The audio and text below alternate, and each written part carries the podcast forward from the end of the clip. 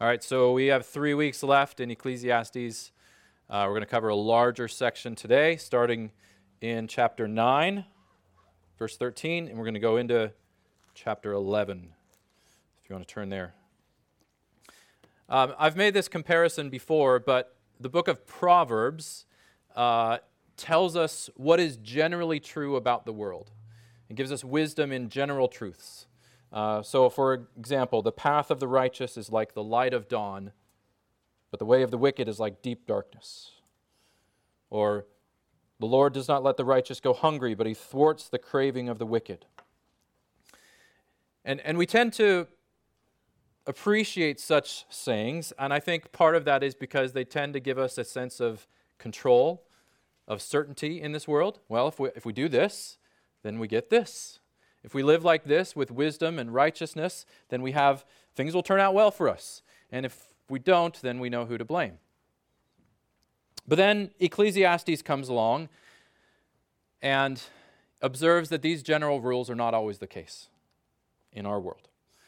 Sometimes the same event happens to both the righteous and the wicked. Time and seeming chance happen to everyone.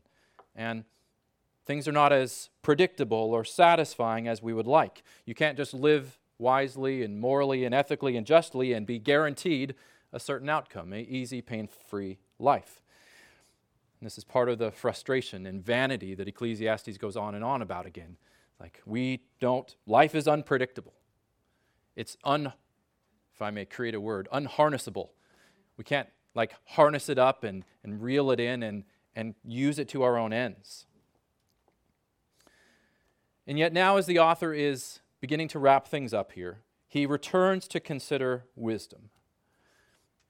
And despite all that he's said and seen and confessed about wisdom and the frustration of not being able to control life by just living wisely, he comes back and he defends wisdom.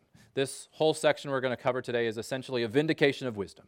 Essentially, it says, yes, yes, yes, all of that, all that we've seen, Life is frustrating. No matter how you live, you don't get complete control over life. But the way of wisdom is always best, no matter what, no matter the results.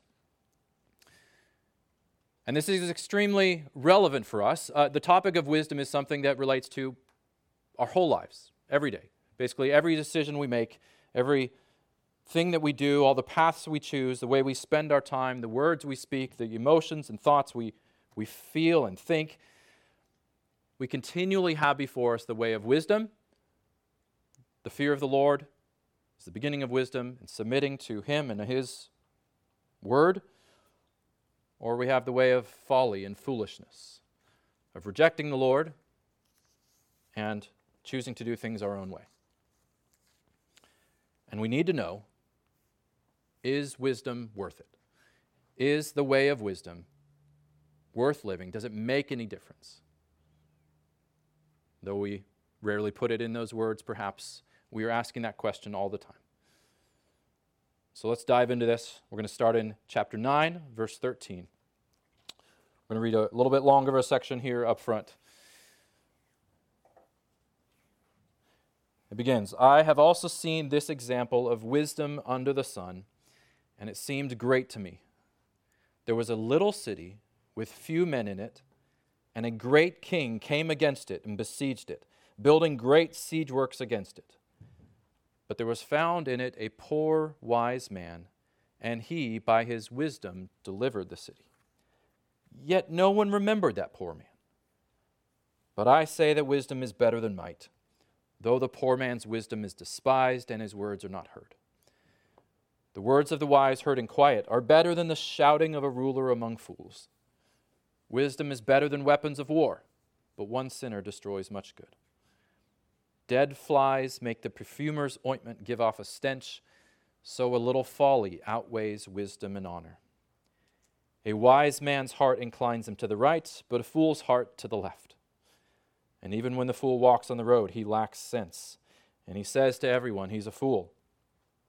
If the anger of the ruler rises against you, do not leave your place, for calmness will lay great offenses to rest. Couple more verses here. There is an evil that I have seen under the sun, as it were an error proceeding from the ruler. Folly is set in many high places, and the rich, those who should be wise, sit in a low place. I have seen slaves on horses and princes walking on the ground like slaves. So, the first illustration we get here in uh, verses 13 and, and on from that is really key here. And it sets up everything that we're going to look at today. So, in this illustration, you have, notice the words used to describe the, the two different men. You have this great and powerful man who comes up against this little city with few men in it. And the one man that we do learn about in this city is poor, is poor. So you have these contrasts here. This great man with this great army comes up against this little city with this poor man in it. However, this poor man has something valuable. He has wisdom. He doesn't have wealth, he doesn't have power, he doesn't have greatness, he doesn't have an army, but he's wise. And because of this, he's able to deliver, city, deliver the city. Now, if it stopped right there, that would be the makings of a great movie and we'd be satisfied at the end. We'd all, you know, think highly of this, this, this little poor man who saved the city with his wisdom. Perhaps we'd want to wish we were like him. But that's not the end of the story, and that's not the point of this story. It immediately goes on, and despite his great act of wisdom in rescuing the city, he isn't remembered. He doesn't gain respect, he doesn't gain honor. And so the question we're left asking is was it worth it? Is it worth being like that poor wise man? Was his was that a life worth living? Or should we instead try to be powerful and wealthy whether or not we're a fool? For you and I, in our daily lives, is it worth it when wisdom and godliness and faithfulness don't pay? At work, when you when doing the right thing only gets you ostracized rather than respected? Is it worth it? When you refuse to join in on, on gossip or coarse joking and lose your place in, in your group, is that worth it? When you respond to an argument at, at home, with friends, at work, with gentleness and humility and patience, and it doesn't win you the argument, is it worth it? When you make career choices, with different priorities as a Christian and it causes you to lose some opportunities. Is it worth it? And the author gives us an answer very clearly in verse 16 there. This is kind of a, a key to this whole passage. He says, Wisdom is better than might. Even though the poor man's wisdom is despised and his words are not heard, wisdom is better than might or power, success, greatness, opportunities, ease, comfort, pleasure. Doing what is right and wise is always best, no matter the results, even if you're disregarded and forgotten or mistreated and persecuted.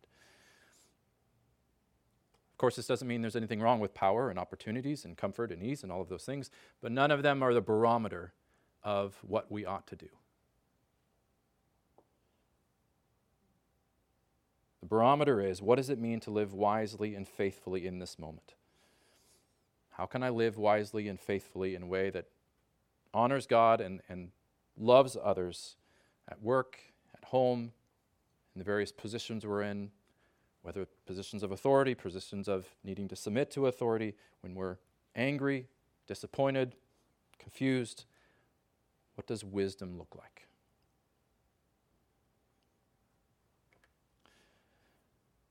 So, having defended wisdom, the author now turns to providing, giving us some wisdom. And so, chapter 10 contains a number of proverbs. It reads much like the book of Proverbs. So, wisdom is defended. He says, wisdom is worth it. Now, let's consider some of what wisdom looks like. So, starting in verse 8, we'll work through some of these. It says, He who digs a pit will fall into it, and a serpent will bite him who breaks through a wall. He who quarries stones is hurt by them, and he who splits logs is endangered by them. If the iron is blunt and no one and, and one does not sharpen the edge, he must use more strength. But wisdom helps one to succeed. If the serpent bites before it is charmed, there is no advantage to the charmer. So the big idea here is that there, is, there are risks and dangers everywhere in life. Uh, the, he's not saying don't, don't be one who goes and quarries stones or splits logs or any of those, any of those things. The, the idea is just that whatever you do, there are risks in life. Whether at work, whether at home, there are occupational hazards. Even if you're staying at home with kids, there are occupational hazards. Again, life is unpredictable and uncontrollable, at least to us. However, wisdom helps one to succeed, is how he wraps that up there. But wisdom helps one to succeed. So that, that is, you can work and live in a wise way with forethought, with intentionality, with prayer, using the minds that God has given us. And by doing so, minimize risks and dangers. Not get rid of them, but minimize them. Don't just keep chopping wood with a dull axe, sharpen the blade. Don't just go through the motions of life. Don't just follow and do what everyone else is doing. Think, use wisdom and prayer. The author continues with more Proverbs in verse 12. The words of a wise man's mouth win him favor, but the lips of a fool consume him. The beginning of the words of his mouth is foolishness, and the end of his talk is evil madness. A fool multiplies words, though no man knows what is to be. And who can tell him what will be after him? The toil of a fool wearies him, for he does not know the way to the city. Uh, one commentator said that um, you could translate that last verse to be something like, He would get lost even if you put him on an escalator. One way to describe a fool. And so the focus here is words. One way to distinguish a wise person from a fool is by how they speak. The wise speak graciously. Uh, verse 12 says that a wise man's words win him favor. Uh, the idea is that the, his words are gracious, favorable, agreeable. Elsewhere, Scripture calls us to live, as much as it depends on us, live peaceably with all. We are called to not be quarrelsome, but kind to everyone. And I love what Proverbs 15 says To make an apt answer is a joy to a man, and a word in season, how good it is. The heart of the righteous ponders how to answer, the mouth of the wicked pours out evil things. And so you get a picture of wisdom involving weighing carefully what we say, speaking diligently, wisely in order to bring about grace and peace, in order to, to love, especially when there are tense and difficult situations. Take a second and just consider your own words. How, how are you doing? How do you do with speaking in such a manner and speaking carefully and wisely in order to bring about peace and love? Do your words tend to be gracious? Are they thought through for the sake of love. Fools, on the other hand, are careless with their words. A fool multiplies words, though no man knows what is to be. So a fool is always just spewing out words carelessly, thoughtlessly, arrogantly, causing much division and harm.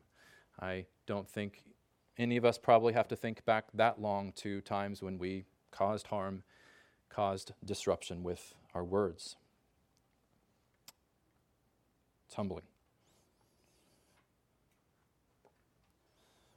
The author continues with a few more proverbs here. Verse 16 Woe to you, O land, when your king is a child and your princes feast in the morning.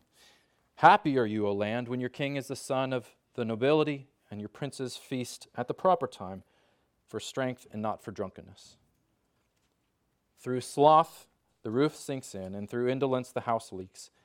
Bread is made for laughter, and wine gladdens life and money answers everything. Even in your thoughts, do not curse the king, nor in your bedroom curse the rich. For a bird of the air will carry your voice, or some winged creature tell the matter. So there's a few things in here, but we might sum up this section as, as the use and misuse of God's gifts. Uh, in the first part, you have the king and his princes getting drunk and feasting in the morning. You have this picture of just living a life of constant indulgence and pleasure and carelessness picture of sloth and laziness. and this causes them to be horrible rulers, and it's a curse on the land. But as you go on, you see that the problem isn't the drinking and the feasting and the, the pleasure in themselves, because well, bread is made for laughter, and wine gladdens life, and money answers everything. So there's a place for enjoying the good gifts that God gives us. There's a place for joy, food, drink, and the wealth that God gives. God gives these things for us to enjoy as we receive them from His hand. And at the same time, hard work and diligence are also good. But none of this, whether pleasure or hard work, is an end in itself. Neither pleasure nor hard work can answer the meaning of life for us, can give us the satisfaction that we want. And so we need wisdom to know when do we pursue this, when do we pursue that. To what amount do we give ourselves to these things, and to what amount do we give ourselves to these things? Now, that kind of talk, that kind of wisdom, this situational wisdom, can be hard for some of us. Because some of us want black and white in every situation. We want a lightning bolt from heaven to tell us what to do. We want to know that in every situation we are making the one singular right choice. And so we, when we hear things like feasting is good, but over feasting is, and being a glutton is not, we want to know well, where's the line? Where is that line? Or when our words can bring about favor and grace, but speaking too much or too rashly can show that we're a fool, we want to know well, Where's that line? How do we know when to speak and how much to speak? And those of us that struggle with it,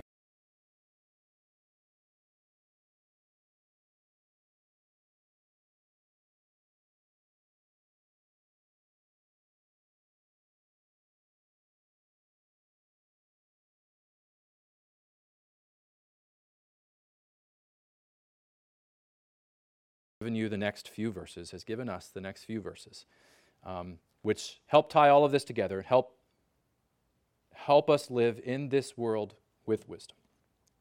The question is how do we live in a world that is uncertain and predictable? How do we live in a world where we struggle to know the right thing to do in every situation and we don't know the outcome of everything we're going to do? How do we keep from being crippled by the unknown and our lack of control. Chapter 11, verse 1. Cast your bread upon the waters, for you will find it after many days. Give a portion to seven or even to eight, for you know not what disaster may happen on earth. If the clouds are full of rain, they empty themselves on the earth. And if a tree falls to the south or to the north, in the place where the tree falls, there it will lie. He who observes the wind will not sow, and he who regards the clouds will not reap. So you get a picture here of taking calculated risks. I, think the context is specifically about business or investing here, uh, but it applies to, to more than that. Uh, we might say today don't put all your eggs in, in one basket, diversify your investments. And the reason is because you don't know the future. You don't know what will succeed and what will not. You don't know where disaster will come and what it will come to. And hence, every decision that we make carries some risk. We don't know the outcome, we don't control the outcome. Life in this world, as long as we are not God, involves risk. This is true in business and investing and in our personal lives. We can act and be one that likes making decisions and moving forward, and there are risks. We can be one that does nothing, and there are risks. Even if you hold on to your money and you distrust the banks and the stocks and bonds and all of that stuff, inflation will come and your money won't be worth as much anymore. There are risks, no matter what we do. You can, using the analogy here, you can observe the wind and the clouds and you wait for just the perfect time to sow your seeds and make a decision and you never do it because that perfect time doesn't come. There are always risks. We like to think that we are in control. We like to think that if we just live a certain way and live with wisdom, then we can control the outcome. Or if we, if we are moral and have enough good character and moral resolve, we will be kept from difficulty. That we never really have to take risks. But that's an illusion that Ecclesiastes is hammering again and again and again and exposing as false. That's not how this world works. We are not in control. That's not how God has ordained that our lives be. Life involves taking risks, which doesn't mean living foolishly, which doesn't mean just throwing everything to the wind and doing anything and everything. We don't forsake wisdom and patience and prayer, but we also don't wait until there seems to be zero risk. In these last few verses here, the author continues on that same thing, but he connects it to the sovereign rule of God and helps us wrap it up. So, verses 5 and 6. As you do not know the way the Spirit comes to the bones in the womb of, of a woman with child, so you do not know the work of God who makes everything.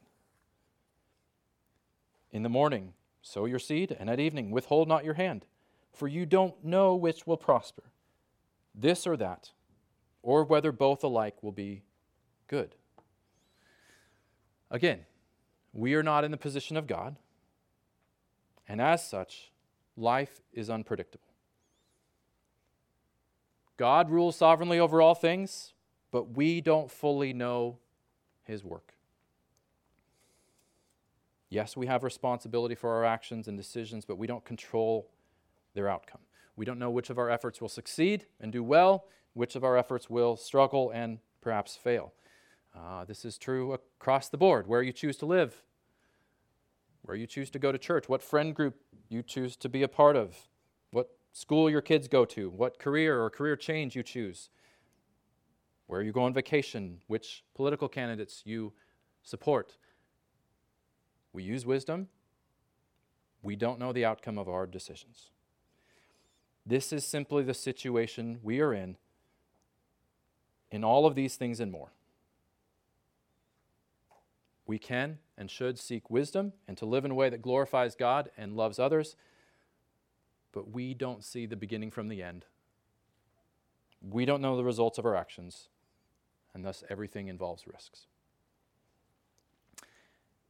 And when we hear this, we tend to run in two directions some of us in one, and some of us in the other. Some of us tend to respond to the unpredictability of, life, uh, unpredictability of life by being overly cautious. We try to protect ourselves and control the future by being conservative and patient in everything and often refusing to do anything, refusing to make any decisions or act. And in reality, we have a hard time trusting God and acting in risky faith. Again, we tend to want God to give us a lightning bolt. Just tell me what to do. And we're crippled with the thought of making a wrong decision. On the other hand, some of us tend to respond to this by trying to take control, trying to harness up life by being overly bold and rash. And we think we can protect ourselves and control the future by always making quick and decisive decisions. We are like the fool who multiplies words even though he doesn't know what is to come. We like to appear more certain than we are. But again, really, we have a hard time trusting God to take care of things if we don't, or if we wait. We don't stop to pray about a decision, seek wise counsel. We don't really learn from the past, learn from our mistakes. We just want results and we want them now. And in reality, both tendencies fail to trust God. Wisdom says that there is a time for trusting God in waiting patiently, and a time for trusting God in decisively, boldly, riskingly acting. In a world like ours, we need wisdom to know when to act, speak, and decide and then we need faith to actually do it, leaving the results up to God. And then we need faith as we go and things turn out differently than we thought to continue in the way of what is right and wise. This is what wise living looks like in an unpredictable world, in a world where faith and trust in God are always necessary. Now, we could go on and on about all the things that that applies to. We could go on about all the mysteries and unknowns that we have in life and how much life, this world that God has created, demands that we trust God in so many areas. But we'd be remiss if we did not also consider all of the things of which we do not have uncertainty and are not unpredictable. God has given us many things that we can know with confidence. And God has given us many things that give us hope and strength and perseverance and joy through this very life. We know that there is a God who has created everything and that the world is not actually unpredictable and chaotic and out of control. We know that the God who is ruling and ruling over everything is not capricious, but good and caring and intimately engaged with his world. We know that despite our sinful and foolish rebellion against God and his ways, that he loves us and that he moved towards us and came into this world and gave himself to suffer and die for us. We know that God desires a relationship with us and went to these incredible and horrible lengths to draw us to himself. We know that with confidence. And we know that each and every day we do not stand or fall by our wisdom, by our making the one perfect right choice in every situation. We also do not stand or fall by our sinlessness. Each and every day, we stand or fall by the grace of God given freely to us in Jesus, on our best days, on our worst days. As Paul writes in 1 Corinthians, that in the wisdom of God, the world did not know God through wisdom. Now, he's using wisdom in a little bit different sense than Ecclesiastes, but still, our way to God is not through our own wisdom, is not through our figuring it out, our doing the right and perfect thing in every moment. And that is exactly how God designed it. The world did not know God through wisdom, but it pleased God through the folly of what we preach, which is Christ crucified to save those who believe. That is where our hope is each and every day. And we know that for those who put their faith in Jesus as Lord and Savior, that God is working out all things in this crazy and unpredictable life for His good purposes and for our good. He's leading us to that final day when He will welcome us into His presence with joy, of which we can have confidence even now as we cling to Him by faith. So may we rest and rejoice in that as we go through a life that seems very unpredictable and chaotic and at times vain and meaningless. It is not. And God has given us what we need. Let's pray.